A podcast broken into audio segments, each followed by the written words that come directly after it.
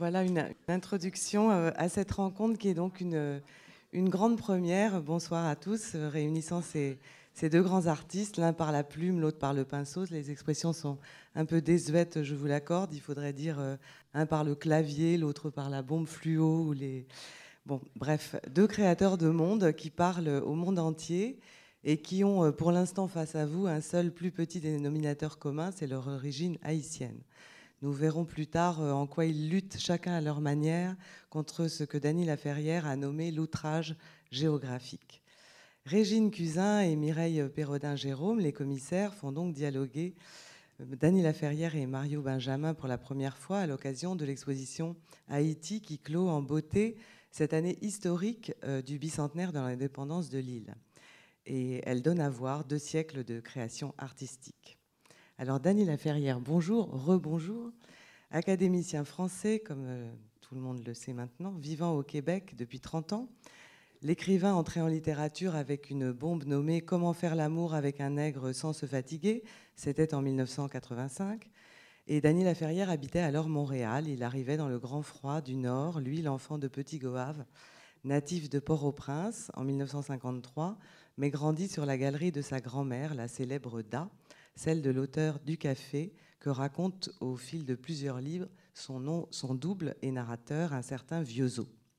Depuis, Dany Laferrière a sans doute fait le tour du monde plusieurs fois, en tout cas c'est l'impression que nous avons en le lisant et en le voyant toujours en transport.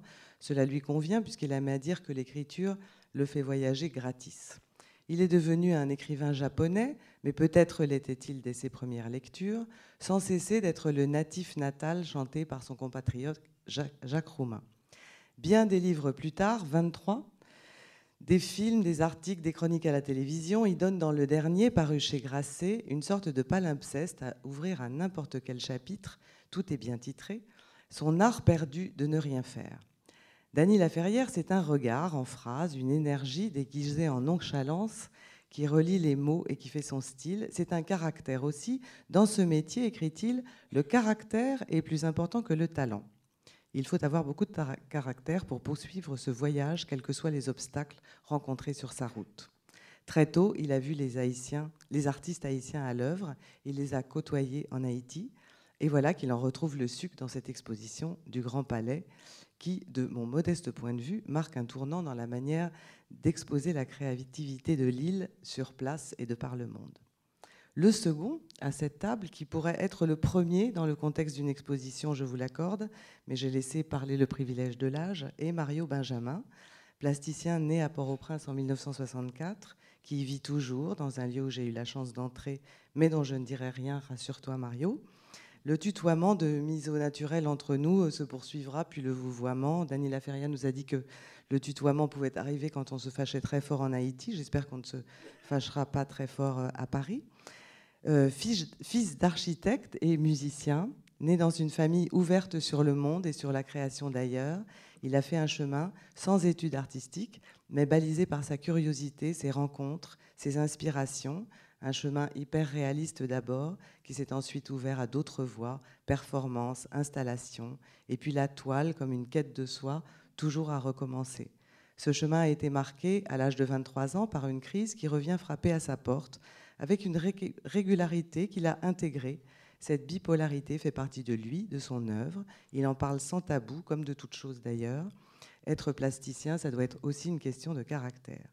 Membre du conseil scientifique de cette exposition, Mario Benjamin y montre un travail qui appartient à sa veine autobiographique, à laquelle fait pendant l'exposition issue de son récent internement à la clinique Saint-Maurice, exposition à voir jusqu'au 20 décembre à la maison Revue Noire dans le 14e arrondissement, une galerie qui est en quelque sorte sa maison, où fut déjà exposé son travail, et à laquelle on doit sa monographie intitulée La chambre de Mario Benjamin. Dany Laferrière, vous avez déjà vu les œuvres de Mario Benjamin, à commencer hier par votre visite euh, de l'exposition Haïti, deux siècles de création artistique. Quelles sont vos impressions? Quelle êtes-vous en, demande de, questionnement sur euh, cette œuvre, sur euh, la personnalité de Mario, que vous avez déjà vu d'ailleurs, Mario Benjamin, enfin son œuvre en tout cas exposée au Botanique de Bruxelles. Ben, je, questionne plus les œuvres que, les gens. les gens, je les laisse euh, se, vider. et donc, d'ailleurs, les gens le font dans leurs œuvres. Mais c'est toujours, toujours un plaisir de voir l'animal. La bête. C'est toujours un plaisir de voir. Et, j'avais rencontré Mario Benjamin par le, biais d'un documentaire que j'ai vu à Bruxelles euh, au Botanique et qui m'avait frappé. Et j'ai écrit un livre qui s'appelle J'écris comme je vis. Et je trouvais là qu'il y avait possibilité de dire cela. Je peins comme je vis et en voyant, je ne sais pas. Et... Bon, non, je ne, sais, je ne sais pas. Le film est fait pour ça, pour qu'on pense des choses diverses. Donc, euh, non, mais il y avait un mélange entre votre vie et. oui, ma vie, euh, dans le sens de la personne qui a témoigné, mais c'est le travail de, le film, c'est le travail de quelqu'un d'autre. C'est pas mon travail. Oui, mais les, les œuvres qu'on montrait dans le film, je parlais de, ces œuvres et votre manière de, de, vivre, votre rapport avec euh, votre mère, votre homosexualité, le, le striptease et de ben, un homosexuel, c'est quelqu'un qui fait l'amour avec quelqu'un de son sexe. Ah bon? c'est pas plus que ça. Et comme un écrivain, c'est quelqu'un qui écrit. Oui, alors votre manière de, de, les tableaux étaient présentés, on voyait, on voyait votre, votre, démarche, votre façon de circuler dans la pénombre de la vie. Oui, oui. Mais maintenant, maintenant, je ne sais pas, c'est plus, cet exorcisme n'est plus un aboutissement. J'essaie de faire, de me détacher tout simplement. Que le travail, je ne pense pas que les tableaux qui sont exposés au Grand Palais parlent de la douleur vraiment. Je ne sais pas ce que, vous en pensez vous-même, qui les avez vus. Ah, mais non, on va revenir sur le tableau. Mais, mais, mais moi, la douleur, euh, je, la conçois très bien et comme quelque chose qui peut donner, euh, enfin, élan et pour faire une œuvre, mais je, suis complètement de l'autre côté. C'est peut-être pour moi l'intérêt de cette conversation. vous êtes un garçon joyeux. plus que ça. Plus que ça. Excité. Alors, euh, on m'a demandé une image de toi. Voilà l'image que j'ai. Et Mario Benjamin est poète. Et tout à l'heure, on était derrière et je, te disais ce que j'entendais par poète. Et quand on entre dans une grotte noire, sombre plutôt, et on cherche spontanément le moindre rayon de lumière. On cherche à voir quelque chose. Et, j'ai l'impression qu'un poète cherche encore plus de ténèbres. Parce qu'il y a le risque de, de quelque chose qui pourrait arriver, d'une attente. C'est possible, c'est possible. Euh, voilà. J'allais dire quelque chose, mais ça, ça, me... Allez, ma chère Marie. Valérie. on enchaîne sur ton. Moi, il y a une question que je voulais te poser, puisqu'on est en train de, de s'arrêter un petit peu sur ton travail là euh, pendant que vous parlez. Est-ce qu'on euh, peut parler de l'exposition comme elle est un fait accompli que on vient de vivre? Vous l'avez visitée Qu'est-ce que vous avez pensé de cette exposition? Ah ben, on entre tout de suite dans l'exposition avec à ce moment-là le, le, PowerPoint. Si nos amis de la régie peuvent nous nous en envoyer quelques quelques images. Même, sans le PowerPoint, est-ce que, est que ça vous a plu? Est-ce que ça m'a plu Je ne parle pas comme ça d'une exposition. Je vais vous dire un peu ce que je pense. je pense que d'abord, euh, la façon d'exposer les, les, les, tableaux. Donc la scénographie. la scénographie, oui, voilà. J'ai trouvé que c'était un récit extrêmement serré. Je n'ai jamais vu, et par rapport à la peinture haïtienne, parce que je n'ai pas tout vu, et pour les autres choses, une exposition, une scénographie. Aussi bien montée. Aussi, bien, montée. Et d'ailleurs, j'étais avec euh, Régine Cousin et, avec euh, Valérie Marin-Lamélé, mais surtout, euh, c'était pour le point, on faisait quelque chose. À chaque fois que je voyais un tableau, je, je, je parlais d'un autre tableau. Parce que moi, devant un tableau, je parle souvent d'un autre tableau. Et l'autre tableau apparaissait il était en face de moi ou de l'autre côté, pour montrer non seulement que le récit est, tissé et bien monté, mais encore qu'il est en, accord avec moi-même. Donc, donc, je ne peux qu'aimer. J'ai trouvé que, que, pour moi, comme un, romancier, c'est-à-dire c'est quelqu'un qui qui, qui, passe sa vie à établir des récits, et il sait très bien que pour réussir un récit, il faut alterner des moments forts avec des moments moins forts. Et même cela, je l'ai trouvé dans, dans, dans cette exposition. Voilà. Technique. et toi, Mario? Euh, bon, moi, je fais partie de l'exposition, donc, et puis je fais partie du comité scientifique de cette exposition. Ce, que, ce qui m'a mis mal à l'aise à un certain moment, parce que je sentais que j'avais fait partie de quelque chose qui était devenu un monstre, qui avait dépassé ce que je, ce sur quoi je comptais, quoi. Entre autres, euh, le nom de l'exposition. Euh, Haïti, j'avais pas trouvé que c'était un bon titre. Qu'est-ce, que tu aurais suggéré? Euh, Je ne sais pas ce que j'aurais suggéré, mais je n'aurais jamais suggéré qu'on appelle une exposition d'art contemporain en France, France, hmm. ou bien en Allemagne, Allemagne, hmm. par exemple. Oui, mais l'exposition ne se passe pas en Haïti. Non. oui, mais quand même, euh, moi, je ne suis pas un défenseur d'Haïti, je suis Mario Benjamin. Hmm. Je ne suis pas venu à Paris pour sauver Haïti. Euh, non. Mais, mais, mais pas, ce genre d'ambition dans, mon travail. Mais il faut un solo, je comprends. Mais j'ai le même problème. Y a pas de Vous avez écrit Je suis un écrivain japonais dans le même sens. Oui, oui, oui. Non, un Nous sommes accablés par l'haïtianité. Donc, qu'on ait une exposition en 2014 qui s'appelle Haïti, je trouve ça nul. Donc, euh, quand, quand j'ai appris que ce serait ça, euh, c'était, je regrettais d'avoir participé à, ce Mais est-ce que vous avez protesté Vous avez dit que. Ah, j'ai protesté. Non, j'ai tellement protesté que ça, ça a mal fini pour moi. ça a mal fini pour moi. J'ai été dans un hôpital psychiatrique et tout. mais c'est vrai que j'ai toujours eu des problèmes. Ça s'est mal passé pour moi cette fois-ci. Avec cela, mais, mais c'est bon, bien sûr, hein, j'ai écrit longuement là-dessus aussi, l'outrage géographique. Mais c'est vrai que euh, je voyais ça à New York. Tous les magazines haïtiens s'appellent Haïti en marche, Haïti Observateur, Haïti Tribune. Mais, mais ça montre aussi le. Et c'est comme si Haïti, c'est un, un vocable très fort, très puissant. Euh, Haïti, peut-être, c'est le nom d'un pays. Bon. Mais en même temps, quand ça devient le titre d'une exposition, dans la problématique de l'art haïtien aujourd'hui ou des artistes qui vivent en Haïti aujourd'hui, c'est très fâcheux de donner ce titre à une exposition parce que tous les artistes haïtiens, sauf ceux qui font du commerce, je pense, essaient de sortir de l'haïtianité. L'haïtianité est devenue quelque chose de pesant, c'est des clichés, c'est un certain type de sujet, c'est le vaudou à tout prix, euh, c'est les scènes de marché. Mais là, là, là, là, là, je suis tout à fait d'accord. Sauf que pour la France, là, par exemple, vous avez dit quelque chose de très juste. La France, il n'y a pas France, une exposition France. C'est parce que on n'a pas de support puissant. Haïti n'a pas de support puissant. La France n'appellera pas une exposition, mettons en Haïti France, parce qu'il y a l'Institut français, dont un directeur et président André. Il y a il y a une, une, propagande, dans le bon sens du terme, qui est faite depuis des années. Ah, dans, le bon, sens du terme, vous pensez à quoi?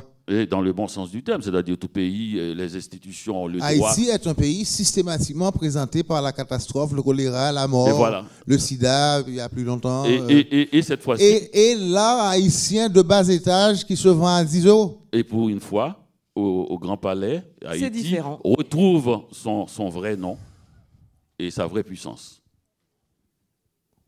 Non, non je ne sais pas. C'est possible. Je fais partie de l'exposition.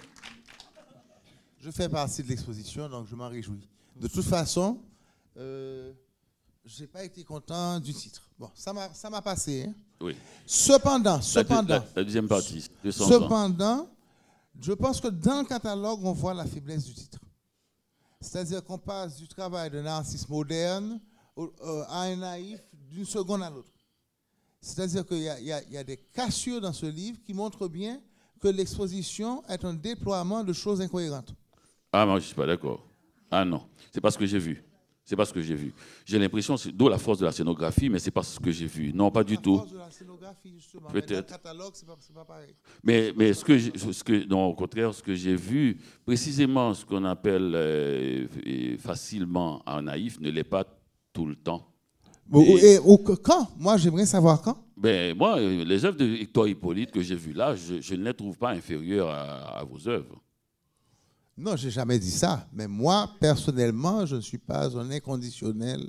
J'ai trouvé, trouvé qu'il y a plusieurs types de récits. Par exemple, quand Jasmin Joseph, qui, qui, est très nouveau d'ailleurs, parce que j'avais toujours vu des Jasmin Joseph très naïfs.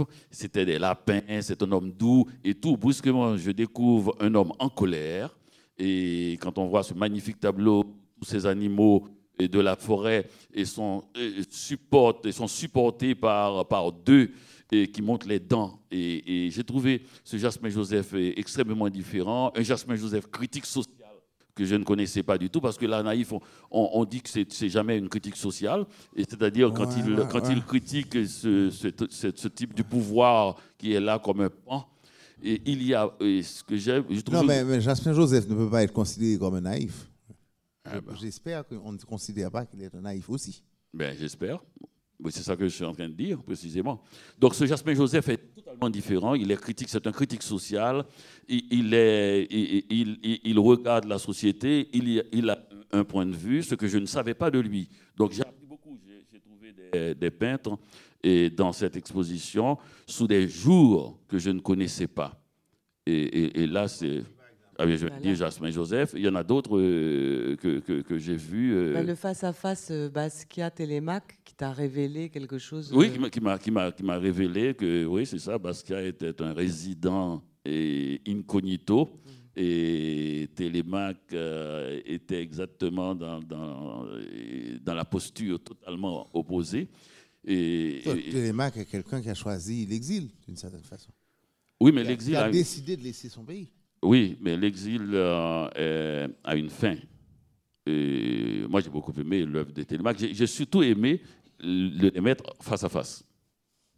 Et tu disais que Basquiat euh, était presque plus haïtien que, que Télémaque dans cette. Euh, oui, oui. Mm, mm. Et, dans, et, dans, cette exposition, que j'ai vu ça un peu plus aussi. Et, et Basquiat était plus haïtien que Télémaque. Dans les deux toiles qu'on a vues, j'ai trouvé que. Mais, est-ce que quelle est la définition que vous avez de cette haïtianité que vous avez trouvée? Est-ce que vous pouvez me dire où vous avez trouvé cette haïtianité? Ah, mais je n'ai pas parlé d'haïtianité. Je n'ai pas parlé d'haïtianité. Haïtianité, c'est une théorie. Je parlais de l'exposition. Dans l'exposition, justement, vous disiez qu'il y avait des moments qui vous avaient... Je, suis sincère hein, dans ma question. J'aimerais savoir comment vous avez identifié cet élément haïtien dont vous parlez là. Euh, ce Basquiat plus haïtien que oui, Télémac, bah qu'est-ce que ça veut dire? Ah non, c'est Basquiat face à Télémac. Non, non, pas, pas, pas, cette haïtianité. Au contraire, ben, il l'a dit tout à l'heure, j'ai écrit l'outrage euh, géographique qu'on ne peut pas, qu'on ne peut pas euh, identifier un artiste par son pays, euh, comme, comme, comme, je l'ai dit. Mais, mais, mais je crois que l'élément haïtien, c'est qu'ils sont tous nés en Haïti presque. Ils sont tous nés en Haïti. Et comme Haïti a une charge historique extrêmement puissante, qui permet des individualités comme vous et moi différentes, vous ne pensez pas que c'est possible aussi, l'individualité en France ou aux États-Unis, par exemple? Qui permet des individualités, oui, mais on ne va pas avancer si, si on arrête, parce que tout est, tout est, le contraire de tout est possible. Il faut attendre la, la, fin de mon argumentation. Comme Haïti a une charge historique extrêmement puissante, et qui, dit-on d'ailleurs, donne, fait couler le pays ou le, le fait propulser, ça, il y a, je ne crois pas qu'il y a une spécificité totalement propre à Haïti, mais quand même, il y a une, charge historique qui est très puissante, qui fait qu'on retrouve dans les œuvres d'ailleurs. Et, toutes ces œuvres-là sont traversées, ils ont des traces non seulement historiques de l'histoire haïtienne, la plupart, qui identifient peut-être ce que vous appelez l'haïtianité, et, il y a cette singularité aussi. Et comme on dit, euh, c'est très difficile de diriger ce pays où tout le monde voudrait être président. Moi, je voudrais euh, revenir sur, ce, que, vous dites un peu tous les deux, finalement, qui est, euh, voilà, on est, en Haïti, c'est très bien, et puis on, on a la chance ou l'occasion de s'ouvrir sur le monde et, de regarder les choses différemment. Euh, pour toi, Dani, ça s'est passé dans une chambre où il y avait des bouquins un peu partout et tu t'es retrouvé comme ça dans les univers aussi bien de Mishima que de Dostoïevski ou quoi. Pour Mario, il y a eu une chance d'une famille où finalement tu as pu voir Botticelli, peut-être même avant Hector Hippolyte, je ne sais pas, mais est-ce que on peut parler de... La chose que je déteste, c'est quand on décide que mon destin commence avec les artistes des années 50. Je trouve ça ridicule. Nous avons tous été à l'école. Il y a eu des livres d'histoire générale avec des photos d'œuvres d'art. Nous avions toujours vu la peinture euh, occidentale du Moyen Âge et même aussi vu des expositions en Haïti qui, qui étaient d'artistes abstraits. Il n'y a, pas eu que des artistes euh, dans la tradition d'Hector Hippolyte dès le début. Moi, je suis né à un moment où il y avait Roland Orselli en Haïti. Euh, beaucoup de choses que j'ai pu voir localement et à travers des livres, puis des voyages. Donc, euh, c'est pour ça que j'ai. Quand on, me parle de laïcianité, ça me donne. Euh, j'ai la peau qui hérisse, parce que je ne sais pas de quoi on parle. Nous avons toujours été autant qu'on a pu. Ceux qui sont complètement défavorisés économiquement, peut-être un peu moins, mais n'empêche qu'ils sont baignés dans la Caraïbe, qui est un croisement de, de, de, de, langue. Oui. Non, non, je voulais dire qu'il ne faut pas avoir un adversaire fantôme, puisqu'on parle le même langage, c'est-à-dire contre l'injure géographique. J'ai même dit que pour connaître un écrivain, la première chose à faire, c'est d'aller dans sa bibliothèque. Et j'ai attaqué des écrivains euh, noirs, américains noirs, précisément parce qu'ils se présentaient comme des écrivains américains noirs, leur disant que c'est pas vrai, vous êtes des menteurs, vous avez souvent Rimbaud chez vous, vous lisez Saint John Perse, Mishima, donc euh, vous donnez l'impression dans vos livres, en citant uniquement des noirs, que vous êtes fait comme une sorte de parthogénèse, je ne sais pas quoi, que vous êtes fait de vous-même que vous êtes fait de vous-même. Donc, donc c'est pas, c'est pas de cela et, que l'on parle. Non, moi je parle largement. Je, ne m'attaque pas à vous. Hein, je parle largement. Ça, ça revient euh, pour moi à cette exposition. Euh, Dorcelli, par exemple, qui a travaillé dans les années 50, à peu près la même, les mêmes années que qu'Hippolyte, à mon avis, n'est pas moins haïtien que Hector Hippolyte. Hector Hippolyte était dans sa réalité, à la campagne avec ses rêves à lui, mais pas, plus haïtien qu'un autre qui avait été en voyage euh, en France, qui avait vécu en France et, tout. Moi, je, tiens beaucoup à cette idée de laïcianité qui est dans le monde. Ce n'est pas une laïcianité à tous les coups folkloriques. Et bon, avançons. Et dans cette chambre-là, vous regardez des, toiles, et vous allez dans, dans, à des expositions. J'aimerais savoir comment s'est formé cet individu, cette, avec les moyens, les moyens que j'ai eus de me déplacer euh, euh, en Haïti, il y, a des choses intéressantes hein, qui se passent. Par exemple, je vois mon ami Seller, qui est un très grand sculpteur en Haïti et qui est l'un des plus grands artistes que j'ai rencontrés dans, dans ma vie. Là, à Port-au-Prince, euh, il y a aussi des choses qui se passent d'exaltantes. Euh, Je pense que tout le monde ici euh, les a vues tout à l'heure à côté.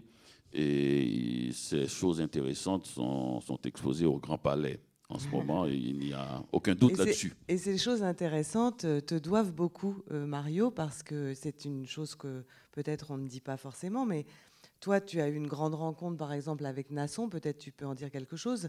Mais il y a des gens aussi qui. On ne va pas encore reparler de Nasson. Nasson est mort. Donc on ne parle plus de Nasson parce qu'il est mort. On parle, on parle des, successeurs. Alors, si on parle des successeurs, on parle de toi faisant la connaissance de ces successeurs et faisant quelque chose avec eux. Pourquoi? Pour qu'est-ce qui t'a attiré euh, dans le travail de Seller, de Guyodo C'était pas dans, parce que j'étais une âme bienfaisante. Hein. Ah bon? J'étais pas en train d'aider des artistes. J'étais impressionné par ce qu'ils faisaient et je voulais faire partie de ce qui se passait. C'est différent.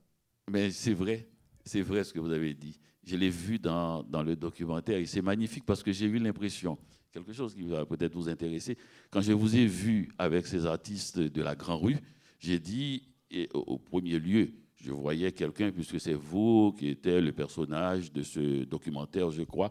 Donc on vous voit, on vous a connu avant, on vous a vu dans votre chambre, on vous a vu, et je vous vois là, et, j'ai dit, mais voilà, il a l'air de vouloir aider ces gens-là qui lui sont supérieurs en tant qu'artiste. Et, j'aime bien que, comment vous le dites là, parce que c'est exactement ça. J'ai dit, voilà, et, les gens peut-être sont peut-être économiquement euh, en difficulté, ou bien lui, il a peut-être des réseaux. Mais en fait, j'ai senti cela chez vous, qu'à aucun moment donné, vous avez... De condescendance. absolument. Et, c'est vrai que ce c'est pas rien. en effet. Bravo, Solaire.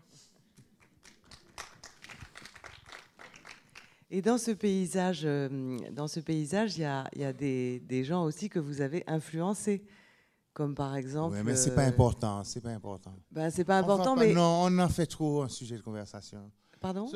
D'ailleurs, je ne vis plus, je n'ai plus ces relations avec ces artistes.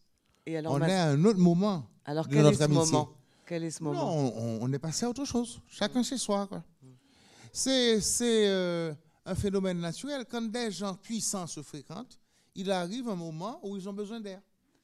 C'est comme les enfants et leur famille. Ça me plaît, ça, moi. On s'entend avec le père et la mère, euh, et il arrive un moment où on dit non, je veux être seul. Voilà. Ça ne veut pas dire qu'on ne soit pas toujours amis. Hein. Oui, je comprends. On est toujours amis, mais à, une autre échelle. Mais si on regarde euh, ce qui se passe, puisque c'est quand même un petit peu le, le, sujet qui nous rassemble, c'est-à-dire euh, la création haïtienne. Euh, tu as dit le mot haïtien. Comme vous avez dit, comme vous avez dit qu'il se passait des choses intéressantes à Port-au-Prince, on a envie de voilà d'en savoir un peu plus. Oui, mais, moi je n'aime pas soit la le moment. haïtienne. Non, non ça, ça m'emmerde. De quoi on parle? On parle de Patrick Villers? On parle de Guillaume On parle de, de, de Jean-René Jérôme De qui parle-t-on? Donc, donc, parlons de ces gens-là. Mais enfin, Valérie, tu as bien compris qu'il dit non d'abord et puis ensuite il répond à la question. Oui, oui. Et, que, J'avais remarqué. Et puis moi, je, dis oui et puis après, je fais comme je veux. Mais ce sont deux, tempéraments complètement différents. Ben, vous avez écrit Je suis un romancier japonais. C'était pour dire que vous n'êtes pas un romancier haïtien. Et, pour dire que, que je ne suis pas non plus un romancier japonais, je suis allé à la radicalité totale. J'ai écrit Je suis un écrivain japonais. Et dans le livre, je dis que je ne veux pas forcément être un écrivain japonais. Je veux juste avoir le droit d'écrire ces mots, ces lettres de l'alphabet. Je suis un écrivain japonais. Et c'est ça qui a posé problème, puisqu'il y a des choses qui sont impossibles et à dire sans qu'il y ait une sorte de matière sociale. Il faut, faut prendre position. Alors c'est ça tout le livre, c'est-à-dire à partir du moment que j'ai dit ça, le consul euh, du Japon à Montréal me fournissait un saké, alors que j'ai dit dans le livre, je déteste le poisson. Euh, si vous dites que vous détestez le poisson, vous ne pouvez pas être japonais. Je n'aime pas le saké.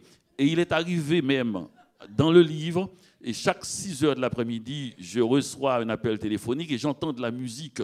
Et, finalement, le consul m'a dit, on, essaie de vous, donner l'impression d'être au Japon parce que c'est quelqu'un du Japon qui vous appelle d'une discothèque pour vous donner l'ambiance. Il y a quelque chose qui va t'intéresser, Mario, parce que c'était pour échapper à, à, toutes ces histoires de géographie, même de géographie dans le rêve. Même de géographie dans, le rêve. Donc là, ça provoque une contestation au Japon même, où ils se disent, si jamais le livre est mauvais, les gens vont croire que les, Japonais ne savent pas écrire. Donc voilà. D'ailleurs, dans le, dans le dernier, euh, c'est ta mère qui rêve, euh, qui rêve euh, ta traduction en, en coréen. Là, c'est encore Oui, c'est parce que devrait plaire mes livres sont traduits en plusieurs langues dont je ne sais pas lire. C'est encore, c'est ça la force de la peinture. Tu, tu mets, on ne peut pas traduire tes, toiles. Oui, mais il y a quand même, il y a quand même, il y a quand même un, vocabulaire commun.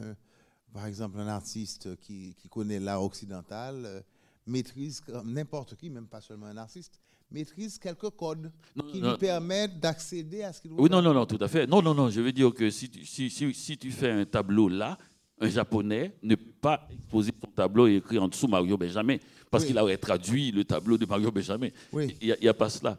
Alors, comme mes livres, je n'arrive pas à lire même mon nom sur certains livres dans certaines langues, ma mère lisait L'odeur du café, elle était obsédée de voir, de voir ce, livre en, en coréen. Alors, elle n'arrivait pas. Finalement, elle a fait un rêve. Elle m'a expliqué qu'elle parlait coréen dans le rêve. Elle parlait coréen, vraiment. Elle était coréenne dans le rêve. Elle avait des amis coréens. Elle parlait coréen. Et, elle tenait absolument le rêve sur la pointe de son cerveau ou de son, sa sensibilité et marchait à petits pas, tout, en rêvant, pour aller voir si elle pouvait ouvrir le livre et, lire, puisqu'elle parlait coréen. Naturellement, dès qu'elle est arrivée, dès qu'elle s'est réveillée. Trop tôt. Il y a quelque chose justement qui est plus compliqué pour Dany Laferrière que pour Mario Benjamin, enfin, sauf si je me trompe, c'est qu'en plus on peut te reprocher euh, d'écrire en français plutôt qu'en créole, et puis, et puis en effet, c'est la langue, c'est la langue. Qui alors pourrait lui reprocher ça? Eh bien, tout le monde, partout dans le monde, surtout les étrangers. Ils me demandent tous euh, pourquoi je n'écris pas en créole. J'ai dit, ben, c'est trop tard. c'est trop tard et puis je ne vois pas pourquoi on ne traduit pas. Si quelqu'un en Haïti, quand on me le demande, j'ai dit, mais traduisez. Pourquoi voulez-vous euh, que je vous obéisse? Moi, je n'obéis pas, je n'obéis même pas à moi-même. Donc, donc euh, pour moi, le, livre, je, l'attends et il arrive et je le travaille.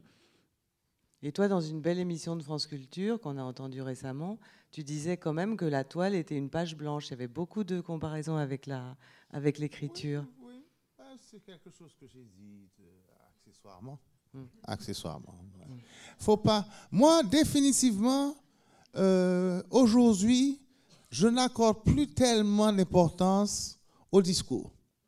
Mm-hmm. Euh, parce que le discours, malheureusement, ne sert qu'aux blancs.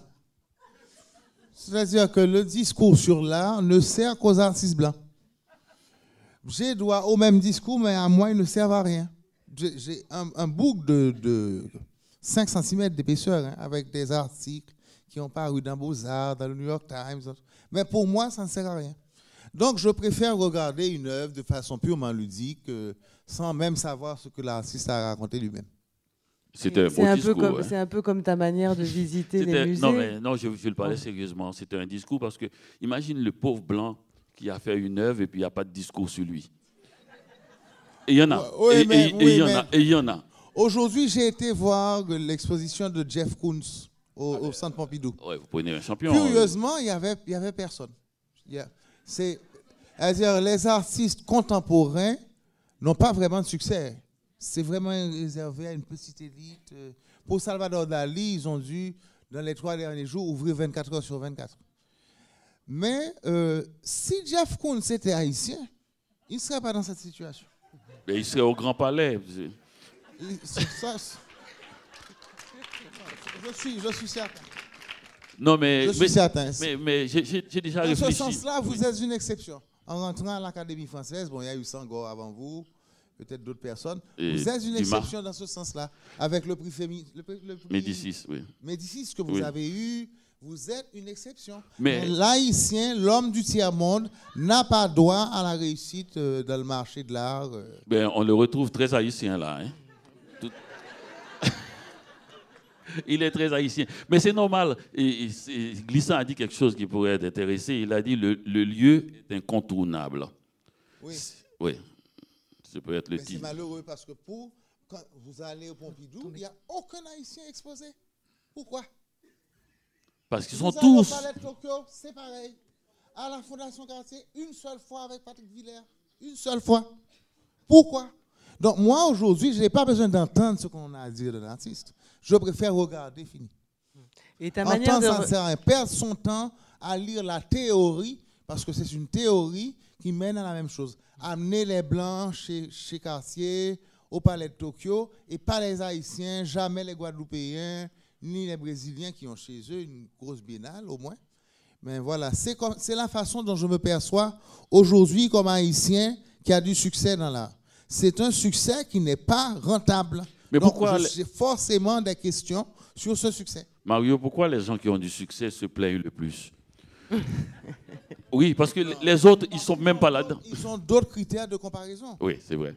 je vous dis que j'ai vu Jeff Koons euh, au Centre Pompidou c'est l'un des artistes les plus chers du monde. Or, quand on voit son travail, on ne comprend même pas. Je ne dis pas qu'il faut qu'on comprenne, hein, mais il y a un tel décalage entre les artistes du Sud, les artistes noirs, les artistes, ceux qui ne sont pas blancs, même les Asiatiques, pour eux, ça ne se passe pas de la même façon. C'est euh, la discrimination. Donc, euh, l'heure est d'accord, on a beau dire qu'il est génial, il n'est toujours pas vendu dans une grande galerie américaine ou bien. Mais, mais je, pour, pour, Les sont plus chanceux. Eh bien non. Mais, eh non. Pour, pour, pour, pour, parler de ça, parce que moi j'aime bien déchirer le voile des illusions. J'aime bien ça. Quand, quand, quand j'arrive dans un pays, j'essaie de savoir comment marche la machine vraiment, avant de dire par exemple... Et, non, non, non, non, je veux dire avant de dire j'arrive, euh, mettons, j'habite au Québec. Et quand on arrive dans un pays, vous allez remarquer, tous les immigrants, la première chose qu'ils disent, c'est que les gens du pays sont hypocrites. Alors, hypocrite euh, pour un Haïtien, c'est quelqu'un qui, ne lui dit pas et qu'il n'est pas bienvenu. J'ai dit, mais il n'est pas hypocrite, il est gentil. Et, même s'il ne pense pas ce qu'il dit, c'est déjà pas mal. Qu'il te donne pas une gifle. Et cette gentillesse vient du fait que le système dans le pays refuse d'être collectivement raciste. Donc ce n'est pas de l'hypocrisie quand la personne ne vous dit pas retourne chez vous, ne vous insulte pas. C'est parce que la, société peut permettre à des individus d'être racistes, mais elle refuse elle-même, collectivement, systématiquement, systémiquement, d'être raciste. bon, disons carrément. Alors j'aime bien analyser pour voir au lieu d'avoir des opinions et toutes faites. Et au Québec, il y a par exemple dans l'union, dans le bottin de l'union des écrivains, il y a peut-être, je ne sais pas moi, peut-être 2000 écrivains. Mais il y en a 50 qui sont connus. Et dans les 50, il y a 10 haïtiens. Moi, je serais. Moi, je, toi, tu viens de parler d'une manière là, mais je parle de l'autre manière. Je, serais peiné d'être dans, un pays, dans mon pays et d'être moins connu qu'un haïtien qui vient d'arriver. Le médium de l'écriture, qui est la Ton micro. C'est un médium de communication qui est plus accessible et qui peut être plus démocratique que le médium pictural ou les installations. Là, ça coûte plus cher d'acheter un tableau que d'acheter un livre. Aujourd'hui, on peut même ne pas acheter un livre et le parcourir sur Internet ou bien dans une bibliothèque. C'est très démocratisé, c'est comme la musique. Tandis que quand on parle d'un tableau ou bien qu'on parle d'une sculpture, on parle déjà de toute une industrie qui accompagne la vente d'une œuvre. Mais il faut dire Et que le prix n'est pas le même. Chaque art dit exactement la même chose. Chaque art dit l'autre a plus de chance. L'écrivain dit, le peintre, lui, il peut être exposé partout, il n'a pas besoin d'être traduit, et voilà un truc. Mais le médium de l'art, c'est vrai, de la peinture est plus chose, mais il n'y a pas de situation où 800 peintres sortent en même temps comme à la rentrée littéraire en France. Imaginez, vous n'êtes pas connu. Mais, mais, c'est plus difficile là. 800 écrivains qui sortent, tu n'as aucune chance de te faire connaître. Et on n'arrive pas dans une librairie, dans, une, dans un musée, quand on, quand on fait un solo. J'ai participé à beaucoup de solos, j'ai vu. Et, et ben, mais moi, j'ai jamais été dans une librairie toute seule, tout seul. On n'a jamais mis mes livres. Et est-ce que vous, vous, vous, Oui, on n'a plus d'eau, c'est terrible. Euh, est-ce que, est que vous avez, euh, est-ce qu'il y a une tradition, est-ce qu'il y a eu des expériences entre les écrivains et les peintres en Haïti, en ouais. Pourquoi c'est, pourquoi est-ce que c'est, euh, comment dire, cloisonné comme ça D'être irritable. Quand je parle d'Haïti, mais écoutez, j'ai vécu en Haïti et je vis encore en Haïti. Ce livre-là que vous avez là est davantage distribué en France qu'il n'est distribué en Haïti. D'ailleurs, il n'est pas distribué du tout en Haïti. Parce que le milieu haïtien lui-même peut être hostile au succès de quelqu'un. C'est la réalité de village. Quoi. Tout est un sujet de, jalousie, de lutte. Rien n'est simple. D'autant plus qu'il n'y a pas non plus, pour des artistes, c'est vrai que c'est difficile, même en, France ou, ou ailleurs, c'est difficile, mais dans ce pays, au moins, vous avez ce qu'il faut pour réussir. Vous pouvez ne pas réussir, mais vous avez des musées qui fonctionnent, vous avez des journalistes, vous avez des, publications, vous avez des bons graphistes, vous avez toute une industrie qui accompagne les arts visuels qui peuvent permettre à un artiste un jour d'avoir une place. Chez moi, il n'y a rien. donc, il donc, il y a la possibilité de, de Et on ne m'entend pas non plus tant que ça ailleurs. Non, mais il n'y a rien de cela, il n'y a pas de ces supports-là dont tu parles, ce qui fait qu'il y a la possibilité de, juste regarder les tableaux comme tu voudrais bien et que cela arrive. Et, ça aussi, parce que quand il y a beaucoup de supports comme ça dans une société, l'État prend une place énorme et c'est là que les inégalités arrive, si tu n'as pas les bons réseaux. Et, c'est là aussi que brusquement, on voit un certain nombre, un petit groupe de gens et, qui réussissent parce que... Mais j'ai dû écrire les livres. Mais, mais c'est là aussi que... oui, aussi, mais, mais, tu as réussi aussi. Non, pas Ton micro. le micro, Mario. Je ne suis pas dans la collection permanente euh, du Centre Pompidou. Ça viendra. Il n'y a que Patrick Villers, je pense, à qui c'est arrivé. Et Hervé Tédémac. Donc, euh, non, il faut faire attention. Il y a Marie, euh, euh, comment elle s'appelle encore Le prix féminin, c'est Yannick Laes. Yannick Laes, oui. Nous avons quand même, pardon, dans la littérature, plus de gens significatifs internationalement. Mais c'est pour ça que je, je peux reposer la question sur un dialogue éventuel entre les arts en Haïti. Comment ça se fait, par exemple, il y a la, il y a le, la lettre aux amis peintres de, de Jacques-Stéphane Alexis. Il y, a des, il, y a, eu des, comme ça des dialogues, mais au fond, c'est plutôt les Bretons, les Malraux, qui ont ah, de l'écriture qui ont été vers les peintres. Mais, Moi, j'ai beaucoup parlé. À l'intérieur même de. Régine Cusin a, a, fait, voulait faire une exposition avec les foires où j'ai cité, où j'ai parlé de la peinture, et, pas du tout dans l'haïtianité. Quand je parle d'un peintre haïtien, il y a à côté au Koussaï, dans le même, je pense que Haïti, c'était peut-être 15, peut-être peut-être 20%. Et, il y a tout, il y a Matisse. Dans, mes livres, les, premières éditions d'ailleurs, c'est tout avec des couvertures de, peinture. Et le nombre de peintres et de textes écrits à propos de ces peintres, et même plus qu'à propos, c'est-à-dire je, n'écris très rarement à propos, sauf pour Basquiat, c'est plutôt intégré à l'intérieur même du récit. Et, du récit, par exemple, quand je fais Comment faire l'amour avec un ex fatigué, j'ai eu c'était, c'était, et comment? Entrons dans le vif ah, du ben, sujet. Il faut le laisser faire. Ah, il faut le laisser faire. c'est, donc, il y a Matisse, grand intérieur rouge. Et, quand j'ai vu ce tableau, j'ai, dit, je veux faire un livre comme ça. Et comme ça. Et j'avais exactement, j'ai un livre euh, où j'ai découpé, j'ai mis ça en face de, ma, table de travail. Et j'étais seul dans une chambre à Montréal et j'avais envie de, cette énergie, de ce jaune, de ce rouge, de ce côté excessivement tripal, trivial, tribal qu'il y avait dans, ce tableau. J'avais envie d'un livre comme écrit. Donc j'ai et, le texte que Régine Cusin, en collectionnant toutes les interventions que j'ai faites sur les œuvres et à l'intérieur de romans, et fait à peu près comme ça. Fait à peu près comme ça. Et donc, ça veut dire que je. je Ce sera la prochaine exposition du Grand Palais. C'était, on a essayé pendant deux ans de, de, faire ça. On a même essayé de rencontrer des ministres pour faire une exposition. Et précisément dans ce dialogue profond. C'est pas du tout. Et, là, je, je, suis tout d'accord. C'est pas la première fois qu'on dit ça. Les écrits sur l'art, c'est pas que ça ne sert à rien, mais c'est un autre art que la peinture. ça fait partie de l'industrie qui est nécessaire et qu'on n'aura jamais en Haïti. Pourquoi qu'on n'aura jamais? Non, il y a quand même des choses qui se passent. Non, non, cette industrie coûte cher aussi. Avoir, avoir euh, des scénographes, avoir des critiques d'art, des photographes qui vont photographier des œuvres, les voyages, ça coûte cher, déjà.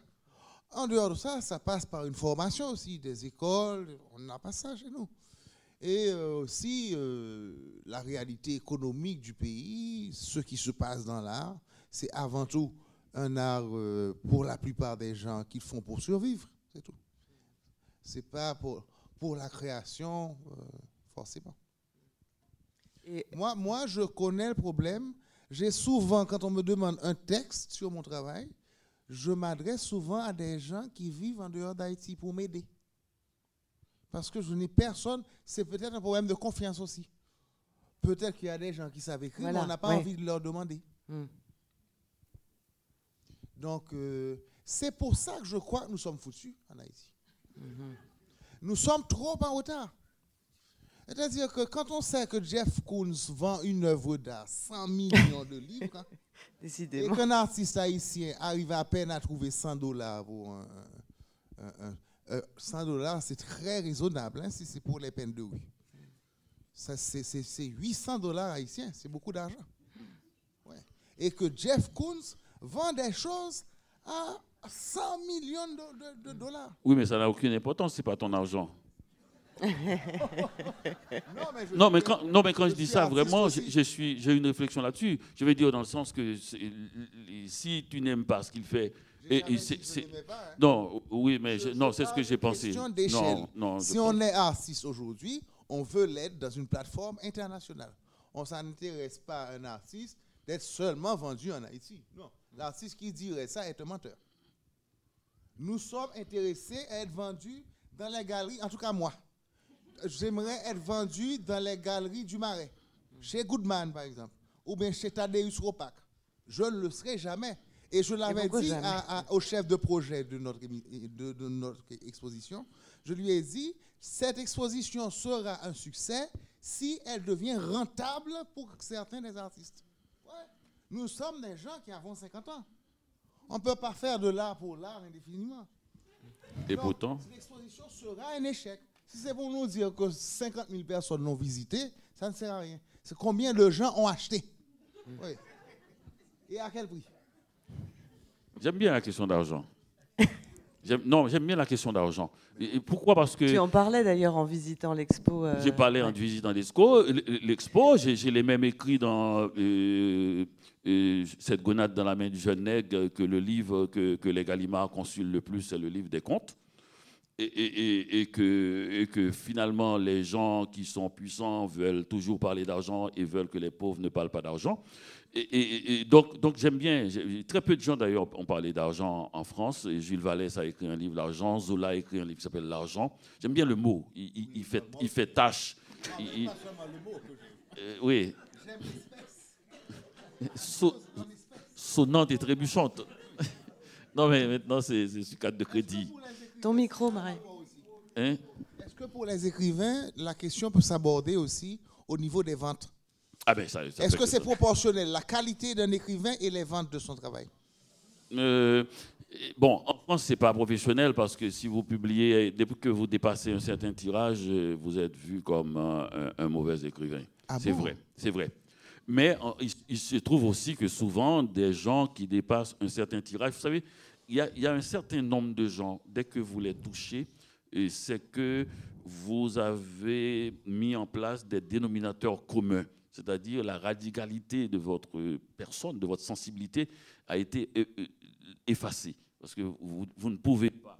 Mais je, continue à dire aux gens aussi que, que Homer est un best-seller.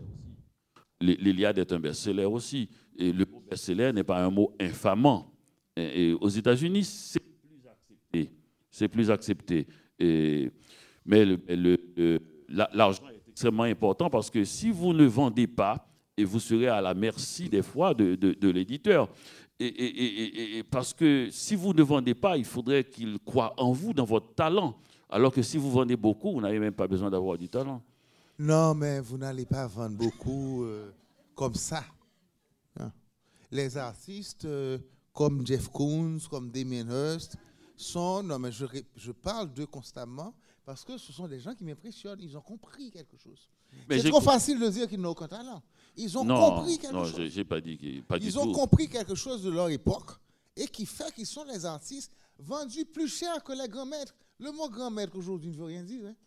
Alors moi, je trouve que ce qui, ce qui s'est passé dans l'exposition avec Dany euh, Laferrière hier, euh, pour euh, rebrasser un petit peu tout ce qui vient d'être dit, c'est que euh, tu es arrivé en, montrant dans, la perspective de l'exposition ce que tu as appelé deux tours, la tour Legba et la tour Benjamin. Et puis juste après, tu as montré deux installations, enfin la, constellation de Jean-Ulrich Désert et Sacha Hubert, le, film Dans la neige.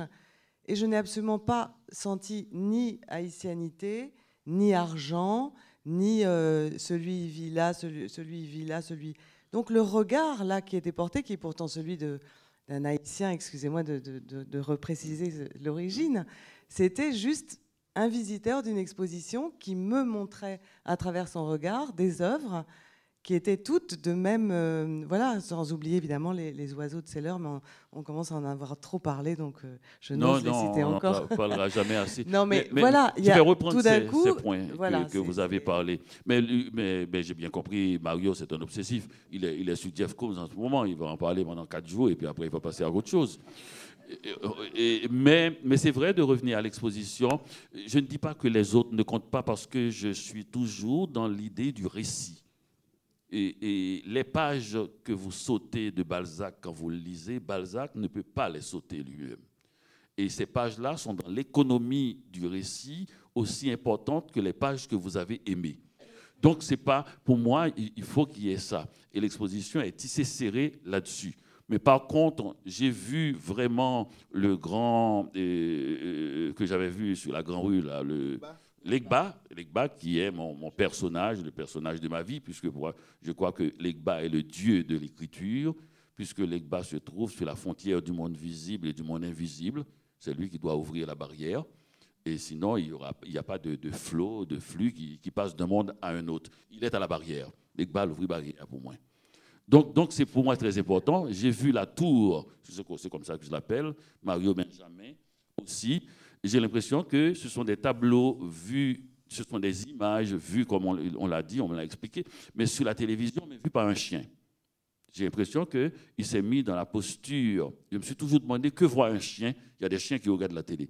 Qu'est-ce qu'il voit? À partir de quel. C'est quoi? Il ne voit pas tout. Il voit, est-ce qu'il voit vite? Est-ce qu'il voit des ombres? Est-ce qu'il voit des trucs? Et, j'ai eu l'impression, dans le dégradé de, cela, et jusqu'en bas où ça devient presque euh, comme si son, regard même. Oui, c'est ça, un mouvement, un, geste. Mais donc pour moi, c'était extrêmement important. Quant aux deux jeunes hein, qui habitent, euh, l'un à Helsinki, l'autre à Berlin, et qui, qui, ont fait les choses les plus poétiques que j'ai vues à propos du tremblement de terre où j'étais présent. Et j'avais écrit dans tout, dans tout bouge autour de moi que peut-être que le tremblement de terre sera traduit vécu par quelqu'un, non seulement qui n'a jamais été là, qui pourrait être un jeune aristocrate européen qui n'a jamais été dans le Sud, qui déteste les gens, et il pourrait peut-être trouver la sensibilité la plus forte pour exprimer ce phénomène, enfin cet événement absolument incroyable qui est arrivé en Haïti, et par ceux qui étaient présents. J'y étais. Donc ça veut dire, en voyant cela, de façon, la poésie, celui qui a, fait une constellation et qui a pris, je crois que 7000 étoiles ou, beaucoup plus même, et qui a trouvé le ciel de Port-au-Prince au moment du tremblement de terre, c'est une idée poétique. C'est une idée qui, qui, ne vient pas précisément de l'événement même et qui définit et qui dit quelque chose qui pourrait rester. Et, les gens le disent, comment était le ciel? D'ailleurs, je l'ai écrit aussi, jamais on a eu un ciel aussi étoilé. Et, et puis, il répond. Et l'autre événement, c'est Sacha Hubert qui peint des personnages dans la neige et, c'est pour parler du tremblement de terre qui font un geste poétique de l'enfance, celui de faire l'ange. Et en se couchant dans la neige et avec le drapeau haïtien, il s'habille. Bon, ça c'est le seul élément que j'ai eu un petit peu euh, mal avec. Et euh, on n'avait pas besoin de ce symbole si criard. Mais et on voyait les gens tomber et se relever. Et, se relever. Le corps tombe, et, puis, disons, l'âme, si l'on peut dire, faute de mieux, se relève. Moi, quand le tremblement de terre est arrivé, j'ai eu une idée poétique exactement. 15 minutes après le tremblement de terre, les premières secousses, je suis allé voir dans le jardin de l'hôtel si les fleurs étaient tombées. Des fleurs que j'avais vues avant. Et les tiges, même les fleurs à longue tige étaient restées. Alors j'ai écrit, le béton est tombé, mais la fleur est restée. Ce qui résiste tombe, ce qui est léger reste. Donc pour moi, j'étais en accord poétique. Et des gens étaient fâchés. Comment peut-on être poétique dans un événement pareil où 200 000 morts, 300 000 morts, comment peut-on avoir une idée d'aller voir les fleurs pendant que les gens tombent que, Ma famille, je ne savais pas, hein, ma mère, si elle était morte, comment peut-on avoir Eh bien, c'est ce qui m'est arrivé. Point. Je ne peux pas dire autrement. Merci Dani. Euh, Mario, euh, juste euh, avant de laisser le public vous poser quelques questions, savoir l'idée du sans-titre qui est d'ailleurs une des, une, des, séquences de, l'exposition. Comme Dani est quelqu'un qui commence toujours par le titre, quand il a le titre, il a le livre. Quel est ton rapport au, au sans-titre Oui. c'est d'abord parce que je n'ai jamais eu le talent pour le faire, parce que je sais voir des titres que j'aime. Je ne dirais pas que tous les titres sont nuls. Mais euh, étant donné que de plus en plus ça a été admis dans le monde euh, des, arts visuels, des, sans-titres, j'ai assumé, je n'ai plus du tout même essayé de donner des titres. Autrefois, je me faisais aider, je m'étais fait aider une fois par Cito KV. Euh, voilà, mais maintenant, je ne le fais plus et je pense que c'est légitime aussi que je ne fasse plus. C'était douloureux quand je devais donner le titre. Le titre sonnait faux pour moi. Maintenant, pour moi, l'œuvre, c'est le titre. Je n'ai pas besoin de... Vous êtes écrivain, vous êtes obligé de donner des titres à ce que vous faites. Mais tous les écrivains ne donnent pas. Il y a des écrivains qui laissent ça à l'éditeur. À l'éditeur. Et, tous les écrivains n'aiment pas les titres. Moi, moi je, préfère les titres. Apparemment, vous êtes très titre. Oui, je préfère les titres au livre. Mais, mais, mais d'ailleurs, partout, les gens ne parlent que de comment faire l'amour avec un ex fatigué, comme si je n'avais pas écrit de livre. Ce titre-là m'a tellement frappé. Le micro, Mario. Je me, suis toujours rappelé, alors qu'à ma grande honte, je n'ai toujours pas lu, mais euh, j'en avais entendu parler à travers Rosie Toussaint. Mmh.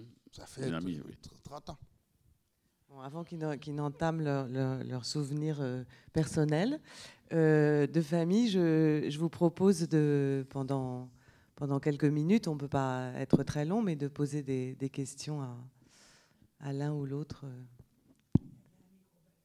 Oui, oui, il est là. Alors, il est déjà en main, si je puis dire, là. Mais... Allez-y.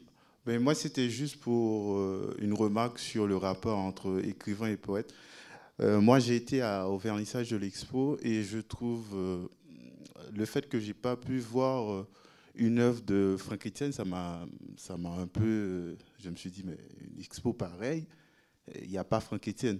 Et je pense que si Frank Etienne était là à l'expo, ce serait plus facile de discuter ici sur le rapport entre l'écrivain et la peinture. Parce que, par exemple, Frank Etienne, je sais qu'il dit tout le temps qu'il est un écrivain qui vit de sa peinture. Et, ça aurait peut-être euh, fait dialoguer Mario aussi sur cette question-là. C'est peut-être pour ça qu'il n'est pas dans l'expo. S'il est écrit, un écrivain qui vit de sa peinture, ça veut dire qu'il prend au sérieux son écriture et sa peinture, parce que vivre de sa peinture en Haïti, c'est douteux. Ça peut amener à poser des questions sur cette peinture-là. Si on raconte qu'on la vend tous les jours, qu'on est l'artiste le plus vendu d'Haïti, c'est douteux parce que ceux qui sont les plus vendus sont très mauvais. Donc c'est très douteux. Donc vous n'aurez jamais l'argent de Diafcon J'aurais aimé, mais j'ai regardé son âge. Il a quand même 10 ans de plus que moi. Mais nous, ne sommes plus, nous ne sommes plus à l'époque où des artistes deviennent célèbres tard. Bon, il y a eu Louise Bourgeois qui a un peu démenti la chose, mais les artistes les plus chers du monde aujourd'hui ont mon âge. 50 ans, 48 ans. En fait, c'est la crise de la cinquantaine chez Mario Benjamin, à laquelle nous assistons. Une autre question? Monsieur Non Oui Ici ah ben juste pour dire, juste avant, vous vous donnez le micro entre-temps, juste, juste pour dire euh, que, comme je n'arrête pas de le dire de manière obsessive, euh, par contagion avec Mario Benjamin, je n'arrête pas de, revenir sur la même chose. L'exposition le, est un récit extrêmement tissé. Ce qui veut dire que les œuvres qui ne sont pas là, j'ai l'impression, ça ne veut pas dire que ce n'est pas important. C'est comme quand on, quand on écrit un livre. Les, souvent, le livre reste en plan à un moment donné parce que l'écrivain n'arrive pas à se dépouiller du chapitre qu'il aime le plus et qui est le chapitre qui empêche le livre d'avancer. Et il faut se départir de ce qui nous est le plus cher pour avancer. Et des fois, et, on aime ce chapitre, mais il ne peut pas être là. Il ne peut pas être là, et, c'est là que ça devient intéressant. C'est quand c'est douloureux. Euh, d'autres questions Ah, une question.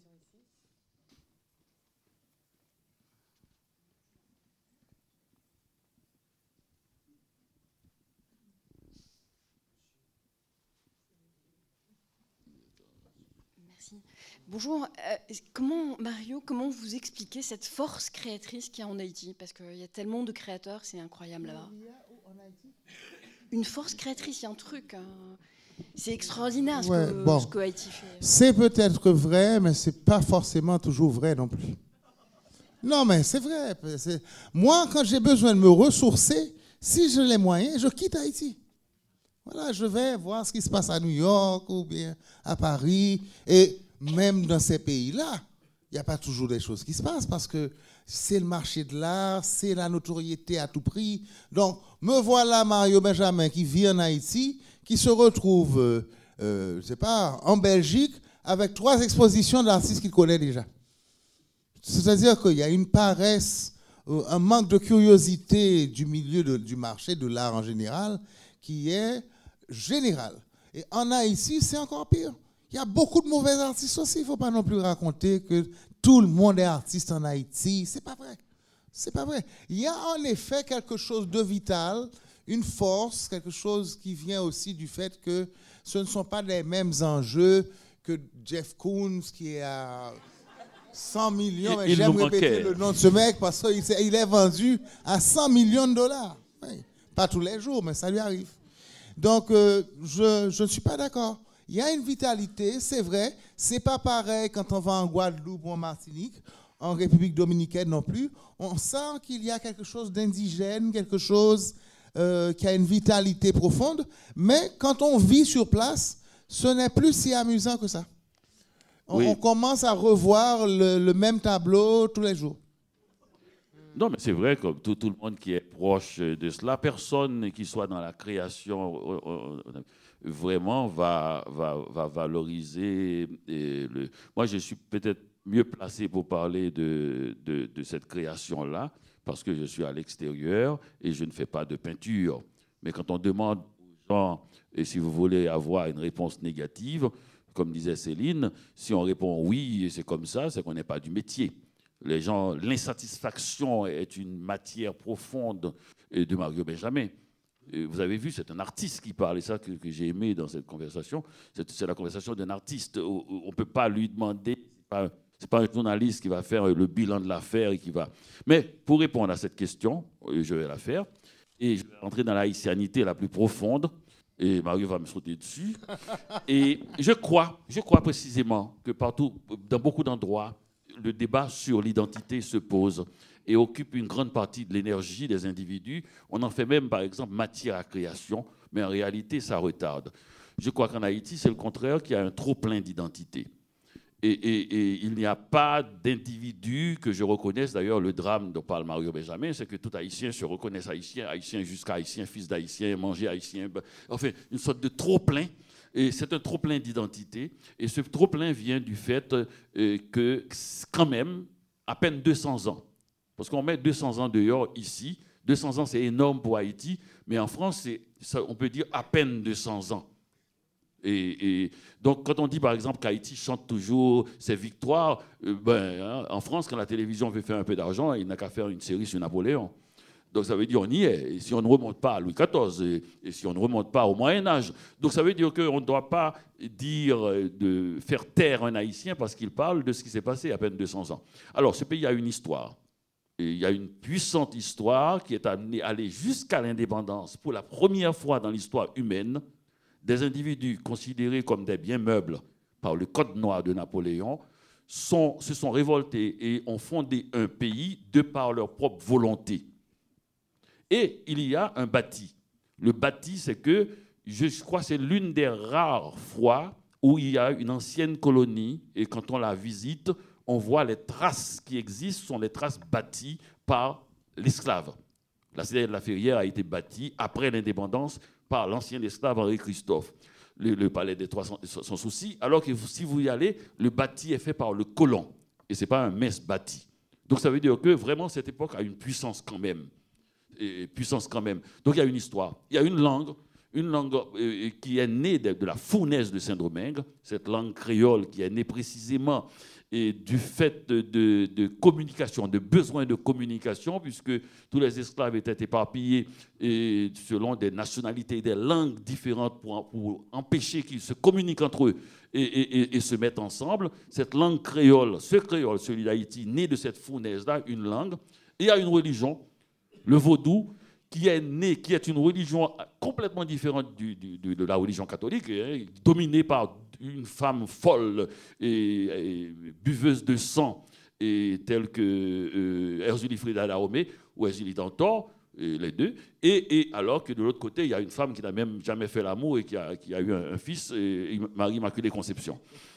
Donc, c'est des individus, c'est des cultures extrêmement différentes. Le sexe est fondamental dans, dans, le vaudou et l'homosexualité même dans le vaudou.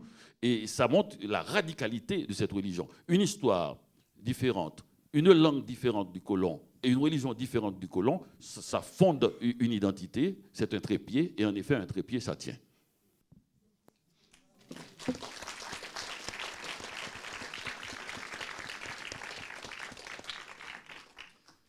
Euh, oui, bonsoir. Oui. Euh, j'ai une question en fait. Euh, c'est un peu l'autre côté en fait que je voulais qu'on touche en tant que sujet, qui c'est pas la création en Haïti, mais la consommation d'art. si, on pas, si, on est en Haïti, on va chez les paysans, ailleurs, en dehors, on voit des petits tableaux, pas seulement qui, qui, qui, qui ont un, sujet, un, un, un sujet commun, mais aussi qui. Je dire Mais, mais qui se passe, qui, qui se passe qui, voilà, c'est ça la question. C'est la consommation d'art en Haïti. Comment vous pensez par rapport à, l'art plastique et, par rapport à la littérature si Je me permets de répondre. Comme je vis en Haïti, comme je vis en Haïti, malheureusement, euh, c'est pas vrai. je suis très content de retourner là-bas. Oui, comme je vis en Haïti, je ne me rappelle pas dans quelle ville de province on peut trouver acheter un petit tableau. C'est quelque chose qui se passe à Port-au-Prince. Il y a des objets artistiques qui sont faits hein, dans les provinces, mais pas, pas des tableaux. Oui, jamais, c'est l'exception qui confirme la règle. Au Cap, c'est tout. Au CAI. En tout cas, vous conviendrez que ce n'est pas partout, quand on quitte la capitale, qu'on trouve des tableaux.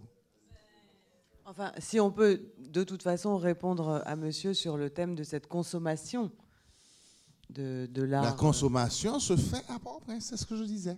À jamais, épisodiquement. Euh, mais mais c'était une question géographique ou une question sur le,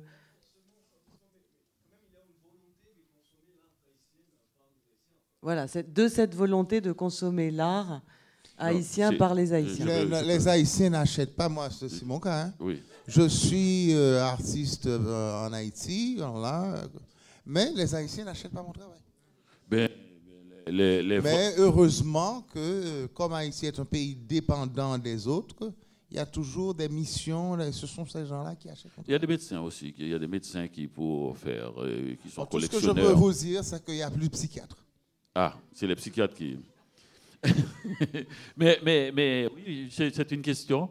Et, mais les Français n'achètent pas vraiment non plus. Hein. Au contraire, moi, j'étais impressionné en arrivant au Québec et de voir euh, que tous les étudiants avaient des posters chez eux. Alors que si vous allez dans beaucoup de maisons à Port-au-Prince, la qualité du, de, enfin, c'est de l'artisanat, c'est répétitif, hein, et pas tout de l'art, mais vous, vous verrez, il y a des tableaux à l'huile, comme on dit, et qui sont exposés dans les maisons, et même des maisons de gens qui ne, qui ne sont pas très riches. C'est-à-dire, il y a cette volonté, je ne sais pas comment c'est arrivé. Oui, bien sûr, bien sûr, mais un peu partout aussi, hein, les riches, vous croyez qu'ils achètent pour l'art des fois. Mais, mais, mais, mais la, musique aussi, la musique aussi, et elle est présente, et la musique haïtienne est présente et très consommée en Haïti. Et d'ailleurs, Tabou Combo, les trucs, ils, vendent. Mais je me demande si ce n'est pas à cause de l'insularité. Vous savez, il y a une, sorte d'identité insulaire. On a l'impression qu'on est seul dans le monde. Excusez-moi, Tabou Combo et tout ça, c'est de la musique populaire. Oui. Les artistes dont on parle, les artistes qui sont aujourd'hui au Grand Palais là, ne sont pas des artistes populaires. Hein. Ils ont Quand je dis populaire, dans le hmm? sens consommé par... Oui, bien sûr. Que disait monsieur, les petits tableaux. Mais, partout aussi, en France, que vous voyez, tout, le monde a... a sa reproduction, un grand, reproduction, reproduction, de, de peinture impressionniste. Mais moi, je pense peut-être comme lui que moi, voir un tableau, même euh, de, enfin, commercial, c'est pas la même chose que voir un poster. C'est pas la même histoire.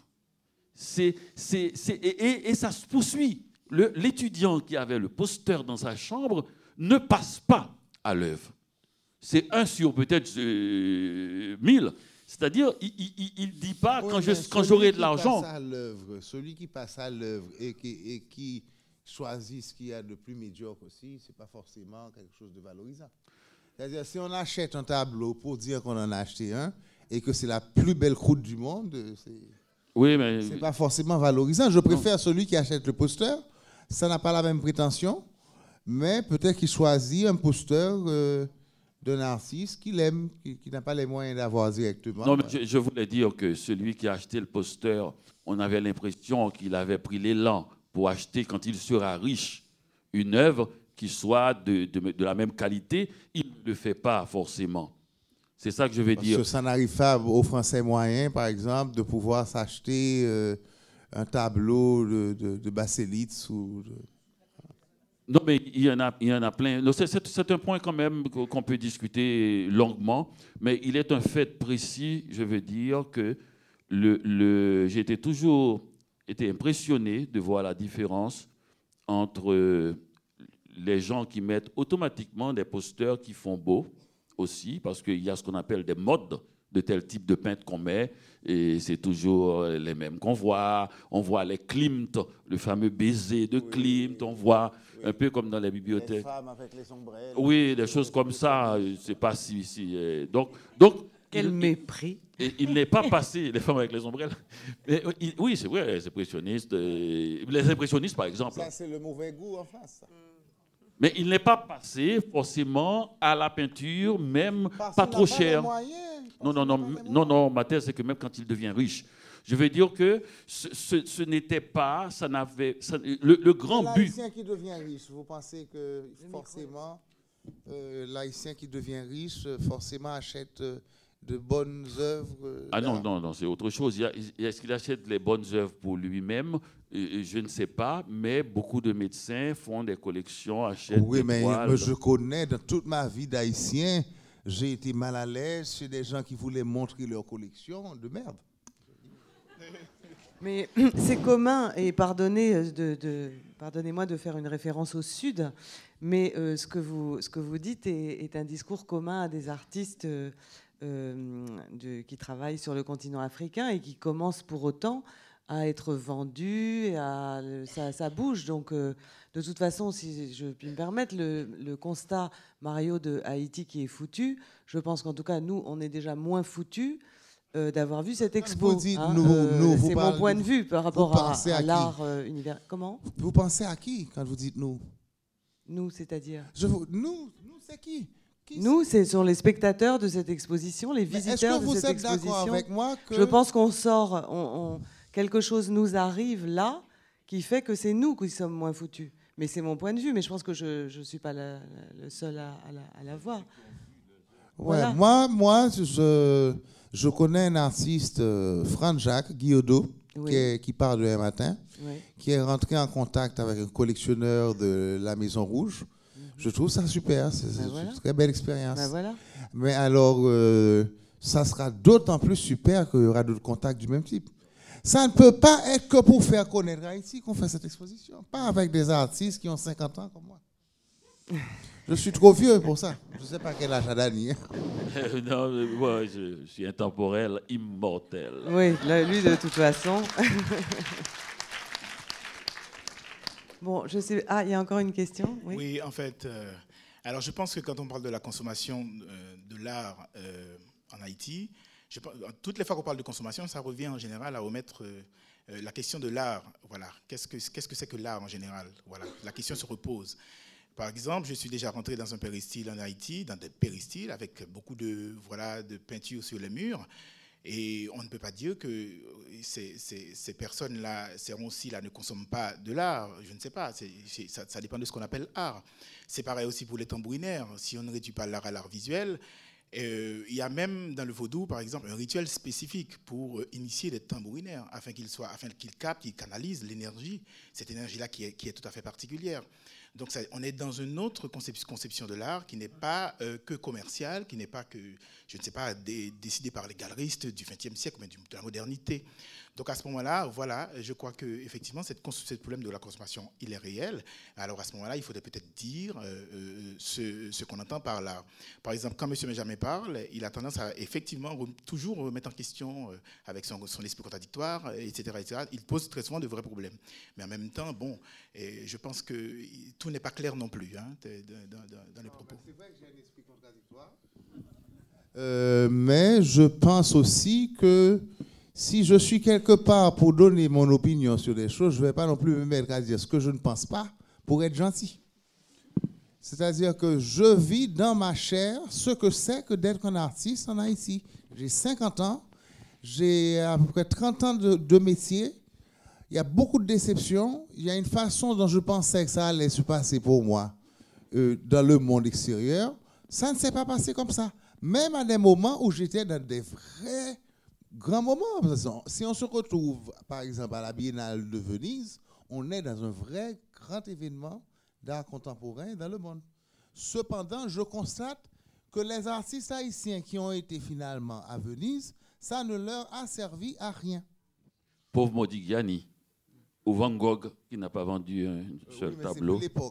oui, je sais, mais je veux dire que non, non, non. À cette époque aussi, il y avait des gens qui vendaient. Hein. oh là là. Et il y avait, il y a toujours eu ça. Il y a toujours eu ça. Et, mais je veux dire que le chant que l'on fait là, c'est un chant connu à propos de l'art. Mais, mais je reste convaincu qu'il faut parler d'argent aussi quand on parle d'art.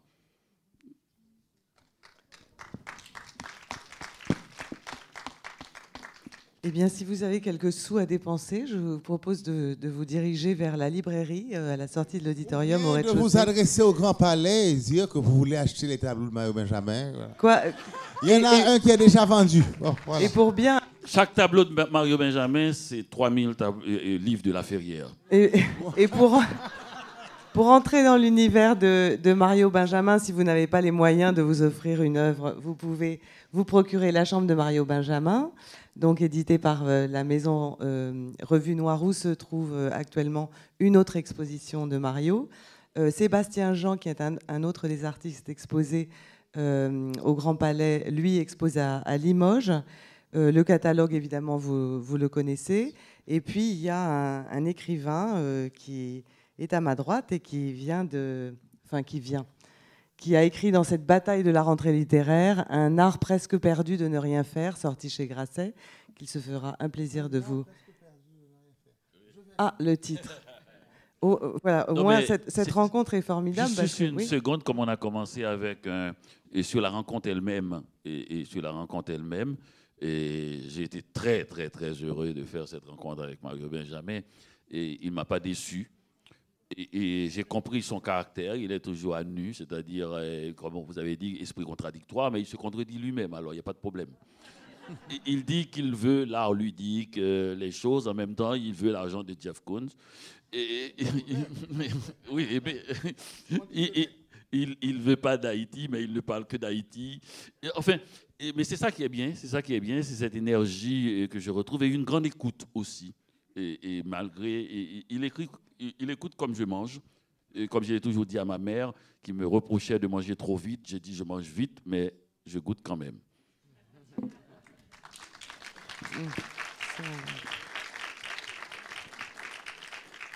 Et il y aura aussi dans, la, dans toutes les rencontres et projections à venir, le 30 novembre, dans le week-end des documentaires, ce fameux film dont Daniela Ferrière a parlé, d'Irene Liechtenstein, consacré à Mario Benjamin. Voilà, je crois que je n'ai rien oublié et je vous remercie pour votre attention et très bonne fin. Ah, oui.